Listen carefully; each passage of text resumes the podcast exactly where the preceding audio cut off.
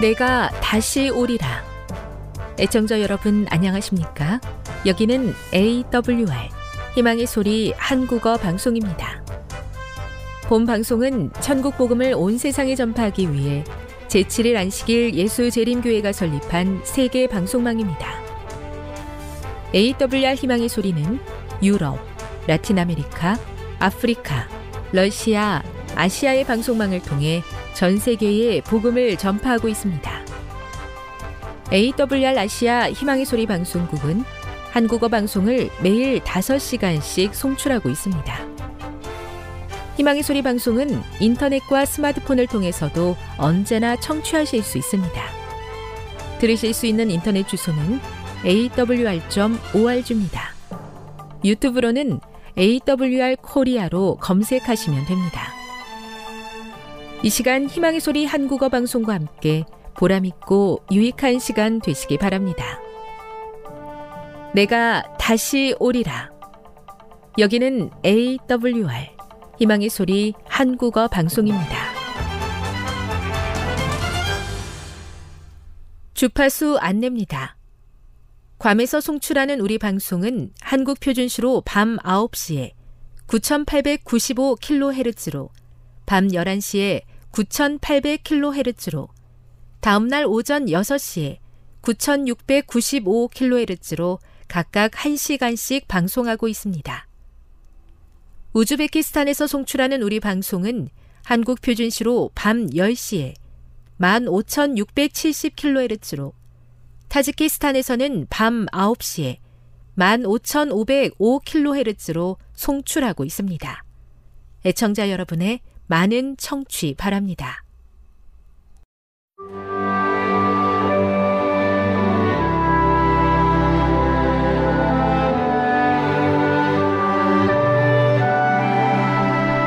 읽어주는 교과 다섯째 날 8월 18일 목요일 하나님을 볼 수 없어도 신실히 행함 우리가 어떤 힘든 상황을 지나고 있는지 아무도 관심을 두지 않는다고 생각하는 것은 매우 괴로운 일이다.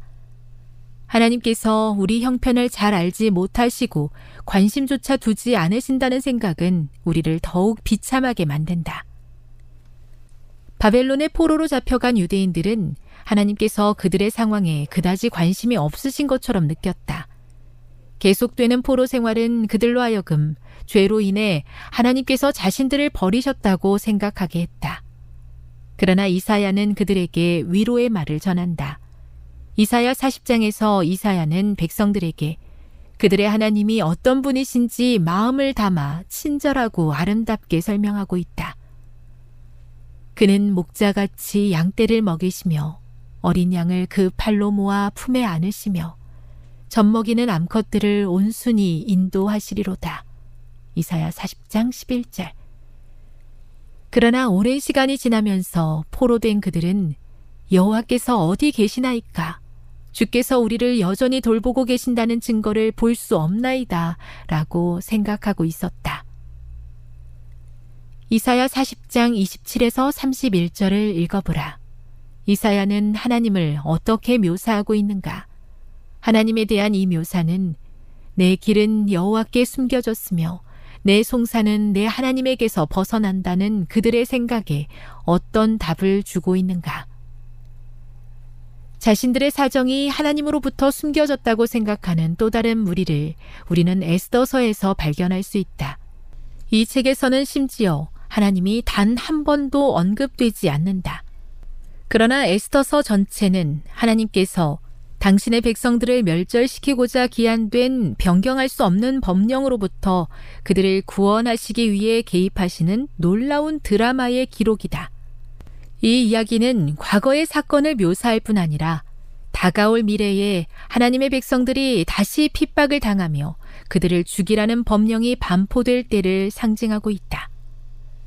이와 같은 끔찍한 상황 앞에서 하나님께서 당신의 백성들을 버리셨다고 결론 내리는 것이 얼마나 쉽겠는가. 그러나 우리는 두려워하지 말아야 한다. 에스더의 이야기에서 당신의 택하신 자들을 구원하신 바로 그 하나님께서 우리를 마지막 위기에서 다시 건져내실 것이기 때문이다. 교훈입니다. 이스라엘 백성들은 고난 가운데서 하나님의 섭리를 보지 못했다. 비록 우리가 하나님을 볼 수 없을 때라도 우리는 여전히 그분을 신뢰해야 한다. 묵상. 에스더서에 기록된 하나님의 역사를 묵상해 보십시오. 마지막 때를 살아가는 우리를 위한 어떤 기별을 발견할 수 있습니까? 적용. 하나님께서 자신을 버리셨거나 사라져 버리셨다고 생각하는 사람들에게 하나님을 어떻게 설명하겠습니까? 눈앞에 보이는 현실이 아니라 믿음의 눈으로 바라볼 수 있도록 그들을 어떻게 도울 수 있을까요? 영감의 교훈입니다. 믿음으로 전진함. 비록 흑암 중에 쌓여 도무지 앞길을 볼 수 없는 때라도 하나님의 명령을 쫓아 앞으로 전진하자. 주저하며 의심하는 자 앞에서는 앞길을 막는 장애물이 결코 없어지지 않을 것이다. 모든 불안과 실패나 패배의 위험이 다 없어지기까지 전진하기를 꺼려 하는 자는 결코 전진하지 못할 것이다. 믿음은 눈앞에 있는 어려움을 생각하지 아니하고 그 앞을 넘어다 보는 것이며 또 우리가 보이지 아니하는 전능하신 분을 의지할 때 결코 우리 앞이 막히지 않을 것이다. 복음교역자 262 다가올 마지막 환란의 때를 생각하면 겁이 날 때가 있습니다. 하지만 에스더 시대에 당신의 백성들을 지키셨던 하나님께서 우리 또한 지켜주실 것을 기억하며 담대하게 우리 앞에 놓인 믿음의 싸움을 싸우게 해 주시옵소서.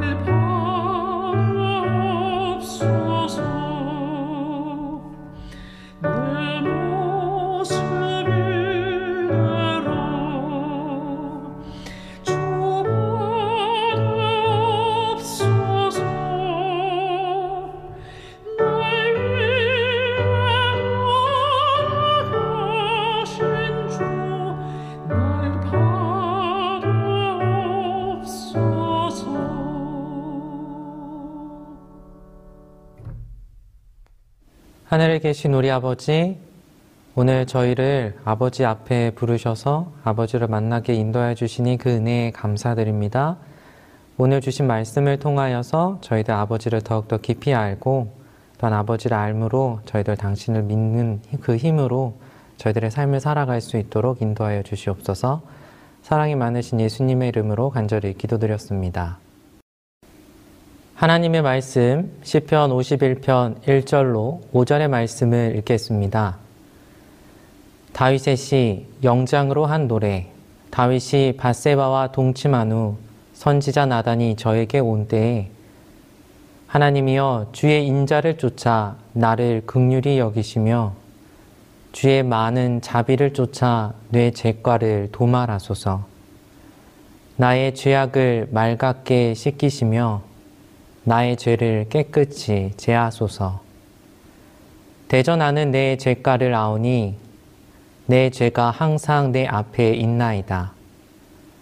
내가 주께만 범죄하여 주의 목전에 악을 행하였사오니 주께서 말씀하실 때에 의로우시다 하고 판단하실 때에 순전하시다 하리이다. 내가 죄악 중에 출생하였으며 모친이 죄 중에 나를 잉태하였나이다. 오늘 설교를 하러 오는 길에 카센터에 차를 맡겼습니다. 제가 차를 왜 맡겼을까요? 네, 아시는 것처럼 이 자동차가 고장났기 때문입니다. 자동차에 문제가 생기면 반드시 그리고 당연히 차를 카센터에 맡깁니다. 성도님들은 어떻게 하십니까? 삶에 죄로 인한 문제가 발생했을 때 어떻게 해결하십니까? 해결하기 위해 홀로 노력하십니까? 아니면 죄 해결 전문가이신 하나님을 찾아가십니까? 오늘 저는 시편 51편 1절로 5절의 말씀을 통해서 죄 해결은 하나님께 란 제목으로 성도님들과 하나님께 받은 은혜를 나누기를 원합니다. 네, 시편 51편은 철로 역정을 쓴 이 좋은 번연이 좋아하는 시로 알려져 있습니다. 그리고 이 성경에서는 이 대표적인 회개의 시 중 하나입니다. 이 시는 아까 성경 말씀에도 나온 것처럼 다윗이 바세바와 동침한 후 선지자 나단이 다윗에게 왔을 때 써졌다고 합니다. 즉, 다윗이 자신의 죄로 인한 가책과 자기 혐오로 괴로워할 때 나온 시가 바로 시편 51편입니다. 잠시 이 다윗과 바세바 사건을 생각을 해보겠습니다.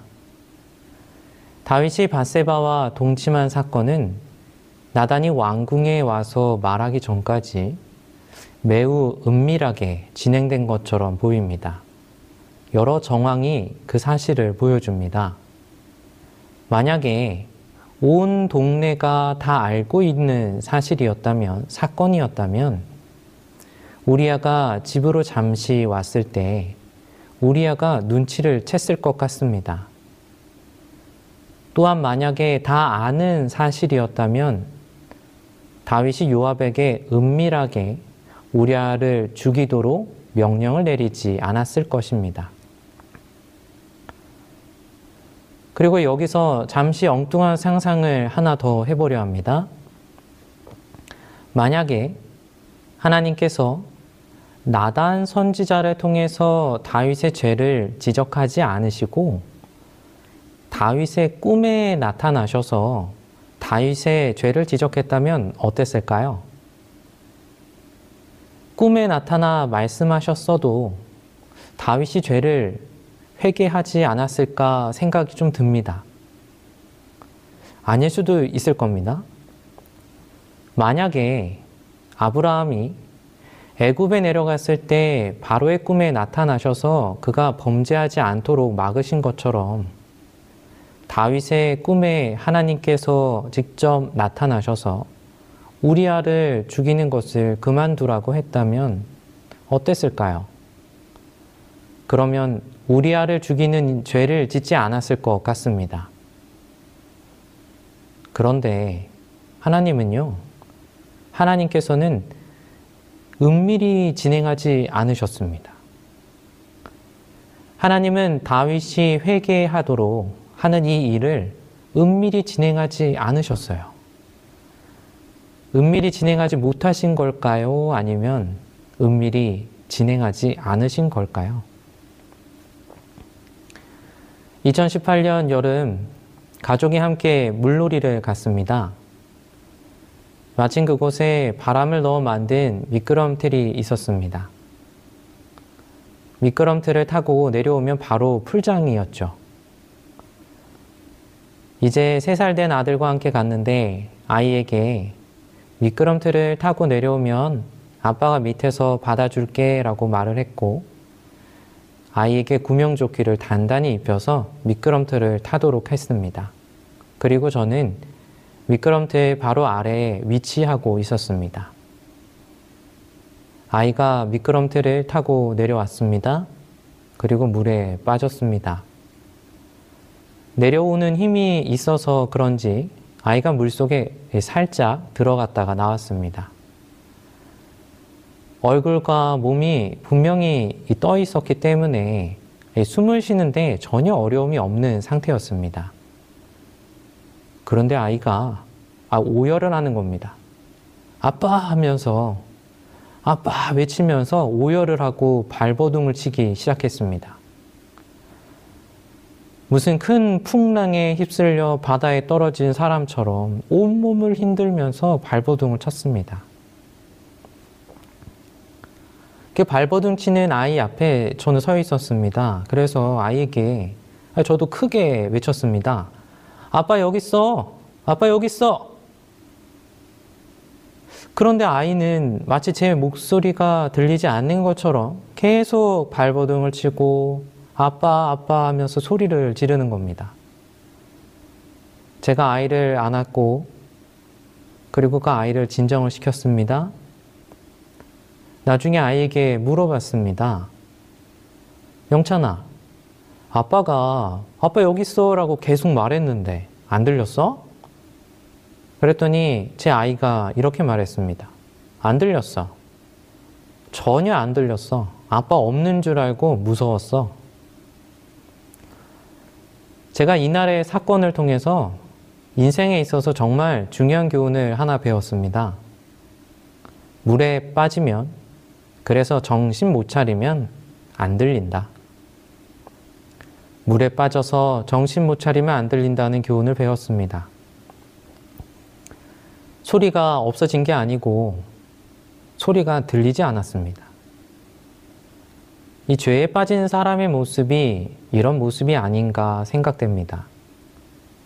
죄에 빠지면 정신 못 차리고 안 들립니다. 자신을 전혀 통제하지 못합니다. 다윗이 그랬던 것 같습니다. 죄에 빠진 다윗은 정신을 못 차렸습니다. 아마도 하나님께서는 다윗에게 끊임없이 당신에게 돌아오라고 분명히 말씀하셨을 것입니다. 하지만 아, 죄에 빠진 다윗은 정신을 차릴 수가 없었습니다. 부조화 선지자 724페이지에 있는 말씀입니다. 하나님의 선고가 그에게 선언되기 전에도 다윗은 범죄 열매를 거두기 시작하였다. 그의 양심은 평안하지 않았다. 다윗이 그때에 당한 정신적 고통을 시편 32편에서 찾아볼 수 있다. 다윗은 다음과 같이 말하였다. 시편 32편의 말씀을 함께 살펴보겠습니다.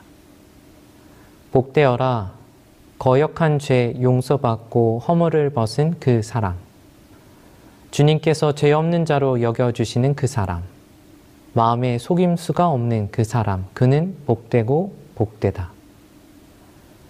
내가 입을 다물고 죄를 고백하지 않았을 때에는 온종일 끊임없는 신음으로 내 뼈가 녹아내렸습니다. 주님께서 밤낮 손으로 나를 짓누르셨기에 나의 혀가 여름 가뭄에 풀 마르듯 말라 버렸습니다. 죄에 빠진 다윗은 다윗의 삶은 정신이 없습니다. 온종일 끊임없는 신음으로 뼈가 녹아내리는 듯 하다고 합니다. 밤낮 손으로 짓눌림을 당한 것 같다고 합니다. 혀는 여름 가뭄에 풀 마르듯 마르는 것 같다고 하고 있습니다. 죄는 우리를 이렇게 만듭니다. 신음하게 하고, 짓눌리게 하고, 혀가 타들어가게 합니다. 그렇게 정신없게 만듭니다.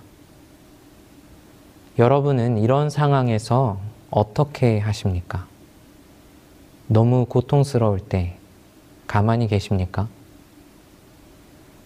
죄의 바다, 죄의 바다에 빠져 정신을 못 차리며 살려고 발버둥 치는 것은 당연한 일입니다. 죄의 바다에서 벗어나려고 허물을 벗으려고 노력하는 것이 우리의 삶입니다. 다윗이 죄의 바다에 빠졌을 때 그는 죄의 바다에서 벗어나려고 나름 노력합니다. 먼저 우리아를 전쟁터에서 불러 집에 가게 했습니다. 하지만 실패합니다. 또 노력합니다. 요압을 부릅니다. 그리고 우리아를 몰래 죽이도록 명령을 내립니다. 다윗은 그렇게 죄를 벗으려고 허물을 벗으려고 노력을 합니다. 성도님들께 질문하겠습니다. 다윗의 그 노력이 그 허우적거림이 과연 성공했습니까? 다윗은 죄를 해결하려고 노력할수록 죄가 더 커졌고 죄에 파묻힌 상태가 됐습니다. 아담과 하와가 범죄했을 때 그들이 벌거 벗었음을 알게 됐을 때 그들의 노력은 무엇이었습니까? 나무 뒤 어딘가에 숨기, 나뭇잎으로 옷 만들어 입기. 그들의 노력이 인류의 구원을 가져왔나요? 아니면 개인의 구원을 가져왔습니까? 죄의 해결은 인간의 노력으로 이루어지지 않습니다. 고장난 자동차는 카센터에서 고치는 것처럼 죄의 해결은 당연히 하나님께 가져가야 합니다. 다윗은 이 사실을 잠시 잊었던 것 같습니다. 그는 자신의 노력으로 죄를 해결하려 했으나 전혀 해결하지 못했습니다. 그렇게 은밀하게 모든 노력을 다했지만 어떤 좋은 결과도 만들지 못했습니다. 다윗이 이렇게 혼자서 끙끙거리며 죄의 바다에서 죄로부터 어떻게든 벗어나 보겠다고 허우적거리고 있을 때 하나님께서는 나단 선지자를 보내셔서 다윗을 건져 올리신 것입니다. 사랑하는 재림교회 성도 여러분, 내 삶에 죄가 있다면, 혹시 그 죄로 인해 뼈가 마르는 듯하고 벌거벗은 듯한 수치심에 마음이 불안하고 힘들다면, 그래서 무언가 노력하고 계시다면, 허우적거리고 계신다면, 하나님께 나아가시는 그렇게 하나님께서 바로 앞에 계신다는 것을 기억하시고 나아가시는 저와 성도님들이 되기를 간절히 소망합니다. 죄를 해결하는 방법은 오직 하나님뿐임을 잊지 않으셨으면 좋겠습니다.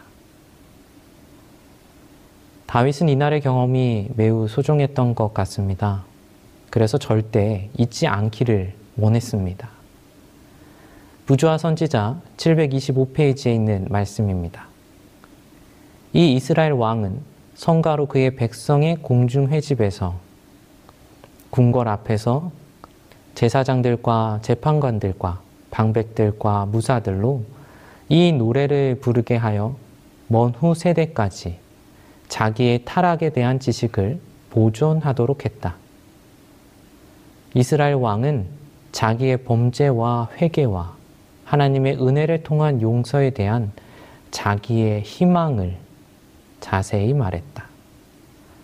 그는 자기의 죄악을 감추려고 노력하는 대신에 다른 사람들이 그의 타락의 슬픈 역사로 교훈을 받을 수 있기를 갈망하였다.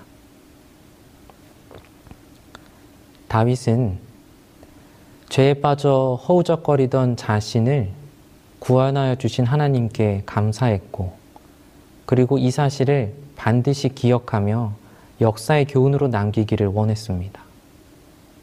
그래서 시를 지어 사람들로 부르게 했습니다. 궁궐 앞에서 공중 회집에서 모든 사람들이 이 사실을, 이 교훈을 잊지 않기를 원했습니다. 잠시 상상해 보겠습니다.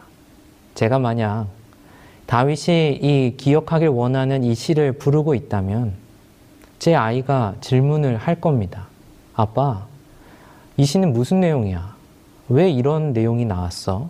누가 썼어? 이러한 질문들을 저에게 하겠죠. 그러면 저는 아이에게 말하게 될 겁니다.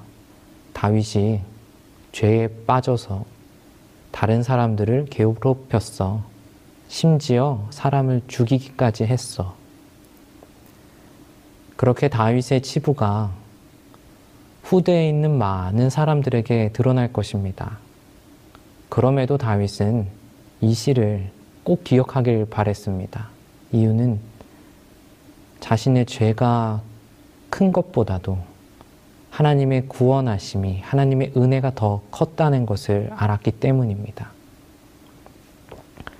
이스라엘 백성들이 홍해를 건넜을 때 백성들은 자연스레 하나님을 찬양했습니다.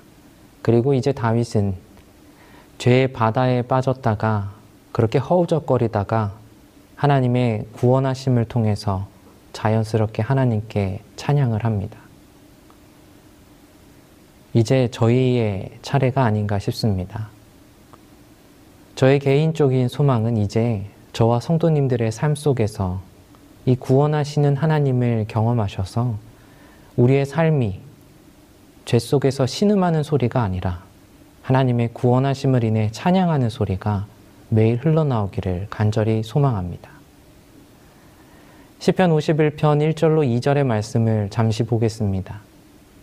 하나님이여 주의 인자를 쫓아 나를 극률히 여기시며 주의 많은 자비를 쫓아 내 죄가를 도말하소서.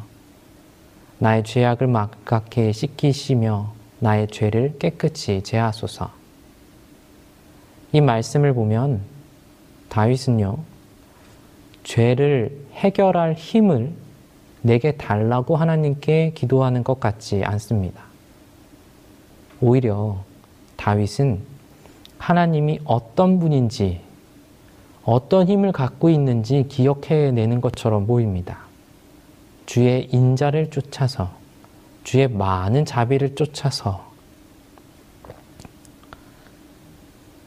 가족여행을 갔는데 제가 양손에 캐리어를 하나씩 들고 등에 백팩을 메고 그렇게 걷고 있었습니다. 그리고 제 아내는 유모차에 제 아이를 태워서 이렇게 가고 있었습니다. 당시 4살이었던 아들이 유모차를 타고 가다가 제가 백팩 메고 캐리어 두 개까지 끌고 다니는 게 되게 힘들어 보였나 봅니다. 유모차에서 내려 제게 오더니 이렇게 말하는 겁니다. 아빠, 내가 캐리어 하나 들어줄까? 이 아이의 말이 너무 이쁘고 너무 고마웠습니다. 하지만 이 무거운 캐리어를 아이에게 줄 수는 없었습니다. 아이가 들 수 없는 무게이기 때문입니다. 저는 아이에게 말했습니다. 영찬아, 너가 도와줄 건 따로 있는데, 그거 할 수 있겠어? 아빠를 잘 따라오고, 따라오다가 혹시 아빠가 안 보이면 소리쳐야 돼. 아빠 어딨어? 이렇게. 알겠지? 그때 영찬이가 이렇게 말했습니다. 와, 알겠어. 그리고 아빠 힘 세다. 다 들고 다니네. 마태복음 11장 28절의 말씀입니다. 수고하고 무거운 짐진 자들아, 다 내게로 오라. 내가 너희를 쉬게 하리라. 오늘 죄의 무게에 짓눌려 마음이 무거운 분이 계십니까? 하나님께서는 우리가 인간이 그 죄를 들길 원치 않으십니다. 수고하고 무거운 짐질은 다 하나님께 오라고 말씀하고 계십니다. 우리가 만약 그걸 들려고 한다면, 너무 미안한 마음에 들려고 한다면 그 마음 이쁜 건 맞지만 우리가 들 수 있는 게 아닙니다. 죄를 해결하는 것은 사람이 할 수 있는 일이 아닙니다. 그렇기에 하나님은 우리가 죄의 무게를 들기를 원치 않으십니다. 하나님께서는 당신의 인자하심을 믿고 하나님 당신의 많은 자비를 우리가 믿고 하나님께서 힘 세심을 믿고 죄의 캐리어가 몇 개가 되든지 간에 하나님 아버지께 내어드리고 하나님 옆에서 하나님의 음성을 들으며 하나님을 따르는 그렇게 동행하는 삶을 살기를 하나님께서는 오히려 원하십니다. 오늘 말씀을 통해서 꼭 기억하셨으면 좋겠습니다. 죄의 바다에 빠져 허우적거리시고 계셨다면 그때 죄에서 나를 구원하는 것은 나의 노력이 아니라는 것. 오로지 하나님께서 구원하실 때 내가 구원받을 수 있다는 것. 죄의 무게는 내가 들 수 있는 것이 아니라는 것. 오직 하나님께 내어 드려야 한다는 것. 그리고 나는 그저 하나님과 동행해야 한다는 것. 죄를 해결하는 방법은 오직 하나님, 그분을 알고 의지하는 것 뿐입니다. 언제나 하나님을 찾으시고 죄를 하나님께 드리시는 저와 여러분이 되길 간절히 바라며 말씀을 줄이겠습니다. 감사합니다.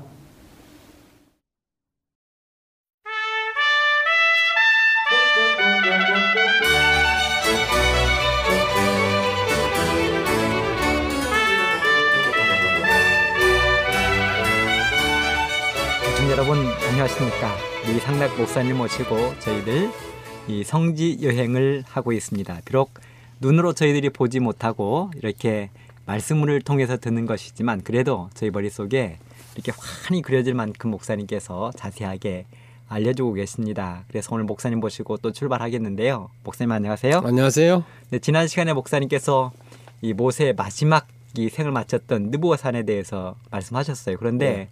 그 말씀 도중에 이제 이 이스라엘 땅에 막 들어가기 직전에 거기 목사님께서 쓰셨다 하셨어요. 예. 그래서 이제 이스라엘 땅에 막 들어가실 것 같은데요. 그래도 이스라엘 땅에 막 가시기 전에 또 한 군데를 더 들르셨다고 예, 예, 들었습니다. 예, 그 예. 부분 좀 말씀해 주시면 감사하겠습니다. 예. 여행이란 목사님 과거에서 현재를 캐내는 시간입니다. 그래서 어, 그날 또 우리는 과거에서 현재를 캐내는 시간 여행을 계속했습니다. 느보산을 뒤로 하고 사해 옆 국도를 따라서 계속 남쪽으로 쭉 달려, 달렸습니다.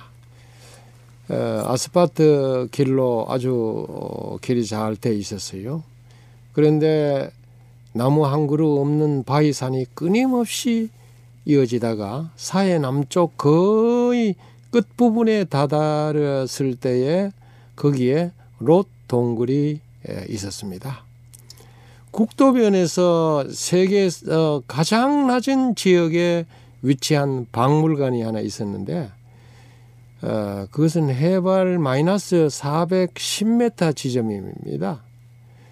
소돔과 고모라에서 출토된 석기루와 로스의 동굴에서 출토된 도기들이 거기에 전시되고 어, 있었습니다. 그리고 이 동굴로 오르는 찾길은 이 왼쪽으로 이렇게 오르는데 에, 잠시 비포장 도로였습니다. 거기는 10여 분 걸어가게 되는데요. 예, 걸어가니까 롯 동굴에 다다르게 됐습니다. 이슬람 사람들은 롯을 선지자로 여깁니다.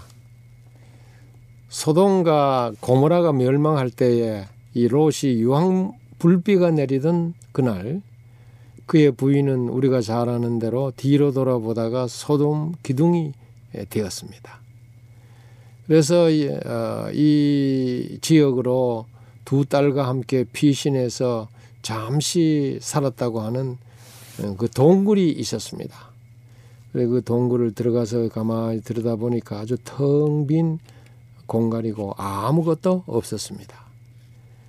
바로 그 동굴에서 롯은 두 딸과 거하다가 근친의 관계를 맺어서 비운의 역사를 탄생시켰습니다.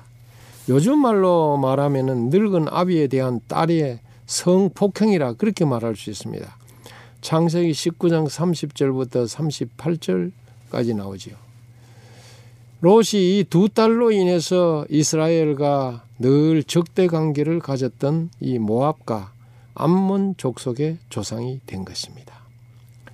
이곳에서 발견된 어, 사람의 뼈 그리고 유물들 이것은 어, 며칠 전에 들렸던 이 길을 하레셋 곧 쾌락성의 작은 박물관에 보관되어 어, 있었습니다.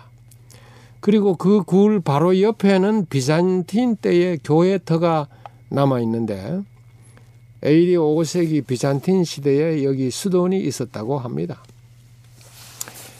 그런데 베드로후서 2장 7절 8절을 보면은 아브라함의 조카 롯을 의인이라고 어, 칭하는 것입니다. 비록 이 두 딸과의 이 근친의 관계로 인해서 또 이와 같은 어, 비운의 역사를 창조했지만은 그는 어, 성경에서 의인이라고 이야기를 하고 있는 것입니다. 하나님을 의지하면서 하나님과의 관계를 돈독히 하면서 어, 생활하신 분이라고 어, 생각이 듭니다. 거기에 그 동굴지기 아저씨가 있었어요. 이렇게 그 천막 같은 것들을 이렇게 해놓고 거기에 에, 침대를 하나 놓고 거기에 누워서 앉았다 누웠다 하면서 지키고 있었습니다. 뭘 좀 물어보려고 영어로 뭐 이야기를 했더니 도무지 통하지를 않아요. 뭐 손짓 발짓 해도 도무지 그 통하지 않아서 아주 그 포기했습니다. 그리고 거기서 쫙 요단 들 쪽을 바라봤습니다. 앞이 탁 트여서 사이에 불판이 쫙 펼쳐지고 왼쪽으로는 소알 지방이 아주 그 아주 넓어 보였습니다. 소할 때는 그 옛날 여호와의 동산 같았던 하는 표현대로 오늘날에도 보니까 매우 비옥한 농토로 되어 있었습니다. 오른쪽으로는 롯이 도망쳐온 소돔이 보였습니다. 롯은 아브라함의 양보를 이용해서 제약의 도성 소돔이 있었던 기름진 요단 들판을 택했던 것입니다. 그런데 거기서부터 비극은 싹튼 것입니다. 이렇게 선택을 한번 잘못하면은 그 일평생을 망치는 것입니다. 저도 이 언덕에 서서 요단 들판을 쫙 바라보니까 그야말로 시야에 매력적으로 다가왔습니다. 펑퍼지만 이 들판은 푸근한 불을 가져올 듯한 착각을 일으킬 만도 했습니다. 그러니 롯을 그것을 택했겠죠. 포근하게 마음을 감싸주는 들판의 이미지는 아주 여유와 행복을 가져줄 듯 했습니다. 잘못된 선택 때문에 모든 재산을 잃고 아내를 잃은 롯은 습기 찬 동굴에 웅크리고 앉아서 소알들을 이렇게 바라보면서 자신의 선택 결과를 되씹으면서 눈물을 흘리면서 회개하면서 후회했을 것입니다. 그러나 롯은 아브라함의 끈질긴 중보 기도 덕분에 천사의 도움을 받아서 소돔이 멸망하기 직전에 그것을 겨 우 겨우 빠져나와서 목숨을 건진 것을 감사했을 것입니다. 이제 우리는 그 길을 관람을 하고 어, 알렘비 다리를 통해서 요단강을 건너게 되었습니다. 우리가 노래를 잘 부르는 요단강 건너가 만날이 이렇게 이야기하는데 요단강 건너는 것은 어, 가나안으로 가는 것을 상징하지 않습니까? 이스라엘에서는 알렘비 다리라 하지만은 요르단에서는 그 이름을 킹 후세인 다리라고 일컫는데요. 세계 1차 대전 어, 1914년부터 1918년까지 있었죠. 여기에서 그 터키가 패배를 했습니다. 국제연맹은 팔레스타인 지역을 영국이 위임 통치하도록 결의를 했습니다. 그래서 이 다리는 터키를 물리친 영국군 사령관 에드먼드 알렌비 장군을 기념해서 그 이름을 따서 알렌비 다리라 이름을 붙인 것입니다. 그 다리를 건너서 이제 가는데 요단강을 봤더니 이 아주 실망했어요. 요, 요단강은 꼭 겨울과 같았습니다. 강폭이 아주 좁고 수량도 별로 없었습니다. 지금은 징검다리 몇 개 놓으면은 건널 여울 같지만은 그러나 그 안내인의 말을 들으니까 물이 불어나면은 달라진답니다. 아주 그 물이 많아지고 넓어지고 그렇게 된다 그래요. 국경 검문소에서의 모든 업무 처리는 앳된 이스라엘 여자 군인들이 기관총을 메고 일일이 신원을 확인하면서 한 사람 한 사람에게 질문하고 입국 도장을 찍어 주었습니다. 아주 쉽게 이스라엘로 들어가게 되었습니다. 네, 목사님. 이 목사님을 모셔 지금 제가 여러 시간, 어, 제 기억에 적어도 이 50시간 이상 이렇게 쭉 말씀을 들었는데요. 저희가 맨 처음에 출발할 때 프랑스, 그 다음에 스위스, 그 다음에 또 이렇게 그 이태리를 거쳐가지고 여기 어, 이집트를 돌아서 요르단을 이렇게 왔어요. 근데 이 사람들이 생각할 때 흔히 성지라 함은 그래도 대표적으로 이스라엘을 이야기하잖아요. 예. 근데 이제 목사님께서 드디어 요단강을 건너시는 거 보니까 이스라엘 땅에 도착하시는 것 같네요. 그렇습니다. 예. 아, 대단히 기대가 되고요. 목사님 어, 이스라엘 땅에 딱 들어가서 이 느끼신 첫 느낌 또 예. 어, 감동이 어땠는지 계속해서 말씀해 예, 주시면 고맙습니다. 감사하겠습니다. 이스라엘 나라를 육로로 입국하는 방법은 보통 두 갈래입니다. 이집트에서 시내산을 강강한 후 타바의 입국 심사장을 통과해서 입국하는 방법이 하나가 있고요. 또 요르단에서 느보산을 강강한 후에 이렇게 요 동굴을 그롯 동굴을 구경하고 요단강을 건너서 국경 검문소로 입국하는 방법입니다.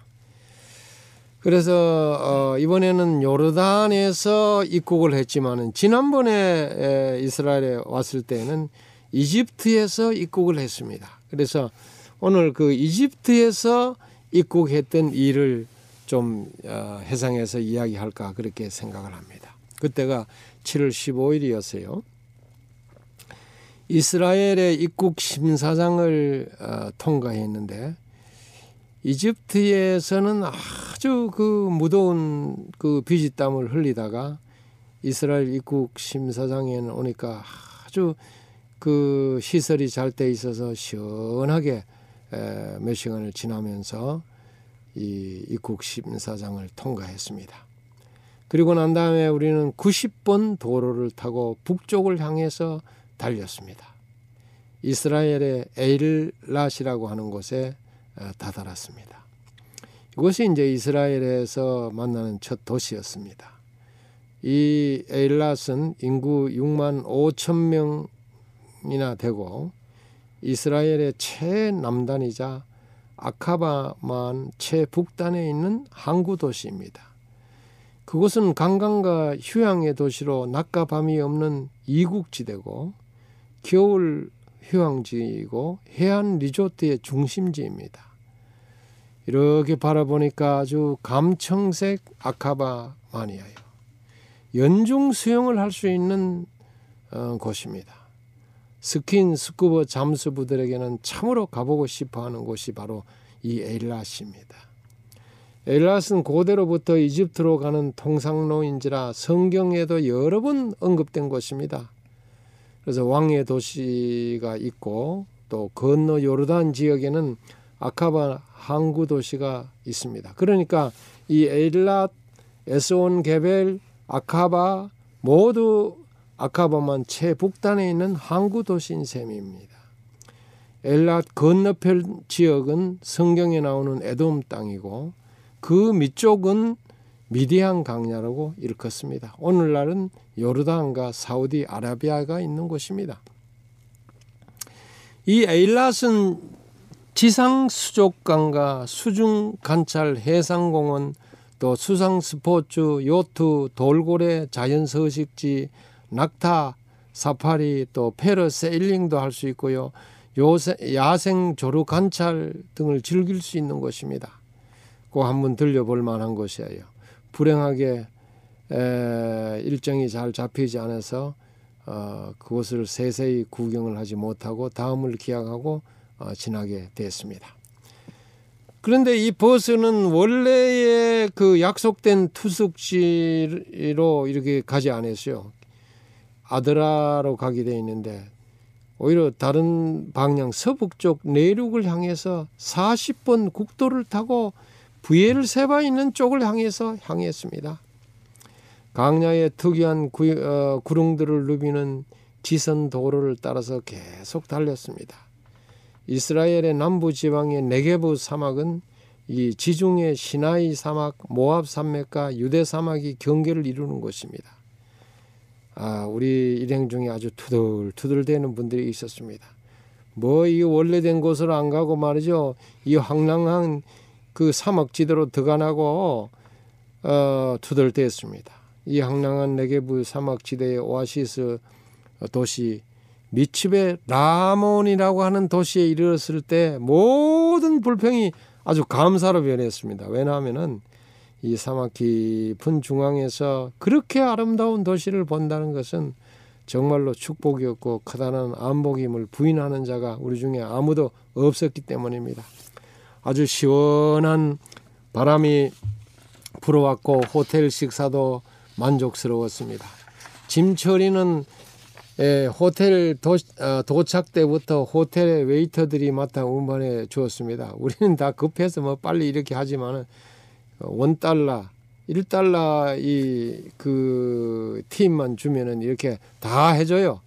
1달러의 이 호염이 참으로 대단함을 느꼈습니다. 단지 속도가 느려 다소 불편한 점이 있었으나 문화인 노릇을 하느라고 아주 참고 아, 기다렸습니다. 그리고 이제 저녁 7시 반에 시원한 바람을 맞아서 땀을 식히며 호텔 뒤뜰 야자수 아래서 예배를 드렸는데 그야말로 아주 정말로 신선놀음이었습니다. 목사님이 소돔 고모라의 멸망에 대해 연구한 것을 아주 열정적으로 설교했습니다. 자녀 교육에 대한 목사님의 이 열렬한 강조는 모든 이에게 감명을 줬습니다. 그런데 이 이스라엘 나라는 보통 섭씨 45도 내지 50도 정도라고 합니다. 그러나 그늘에만 들어가면은 시원합니다. 왜냐하면 이 습도가 어, 없기 때문에 그렇습니다. 가나안 땅 곧 이스라엘 땅은 원래 하나님께서 아브라함의 후손들에게 주시겠다고 약속한 땅입니다. 우리나라 강원도보다는 크고 경상도보다는 작습니다. 근데 성경에 보면은 그 어, 가나안 땅에 대해서 다음과 같이 이야기하고 있습니다. 창세기 13장 14절부터 어, 17절에는 롯이 아브라함을 떠난 후에 여호와께서 아브라함에게 이르시되 너는 눈을 들어 너 있는 곳에서 동서남북을 바라보라 보이는 땅을 내가 너와 내 자손에게 주리니 영원히 이르리라. 내가 내 자손으로 땅에 티끌 같게 하리니 사람이 땅에 티끌을 능히 세울 수 있을진데 내 자손도 세리라. 너는 일어나 그 땅을 종과 행으로 행하여 보라. 내가 그것을 내게 주리라.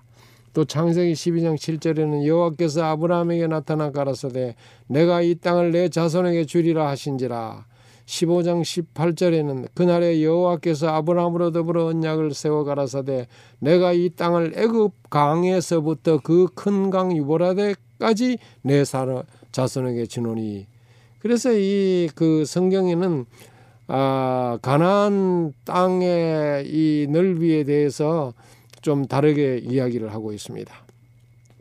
사사기 20장 1절에 보면은 성경에 이스라엘 땅의 경계를 단에서부터 부엘사바까지라고 되어 있습니다.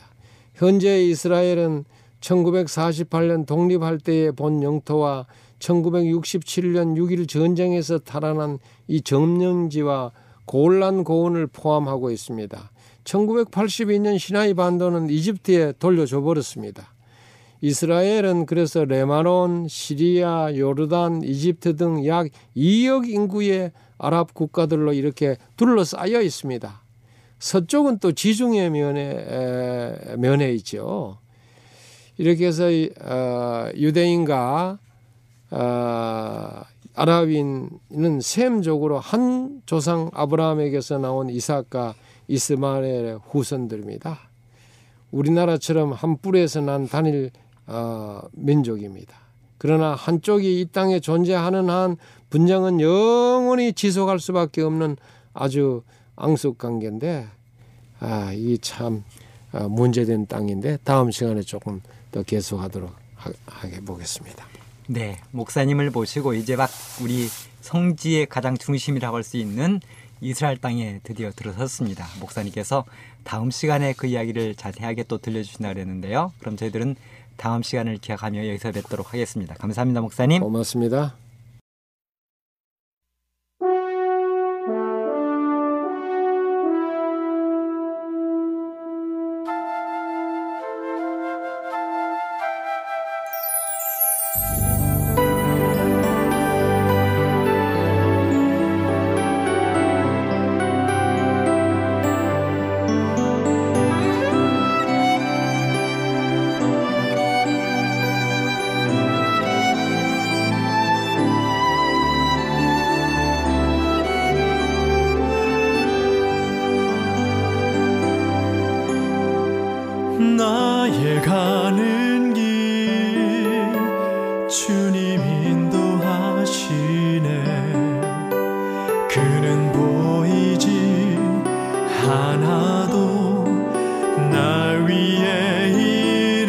하시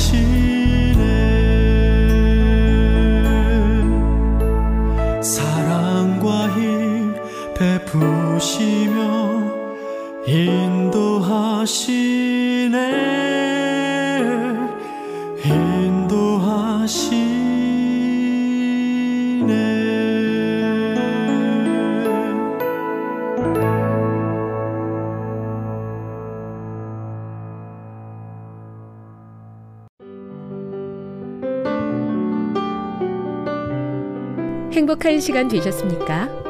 지금까지 여러분께서는 AWR 희망의 소리 한국어 방송을 청취하셨습니다. 방송을 청취하시고 문의를 원하시는 분은 우편번호 02461 대한민국 서울시 동대문구 이문로 1길 11 희망의 소리 방송부 앞으로 편지나 엽서를 보내주시거나 지역번호 02에 3299에 5296에서 8번으로 전화 주시기 바랍니다.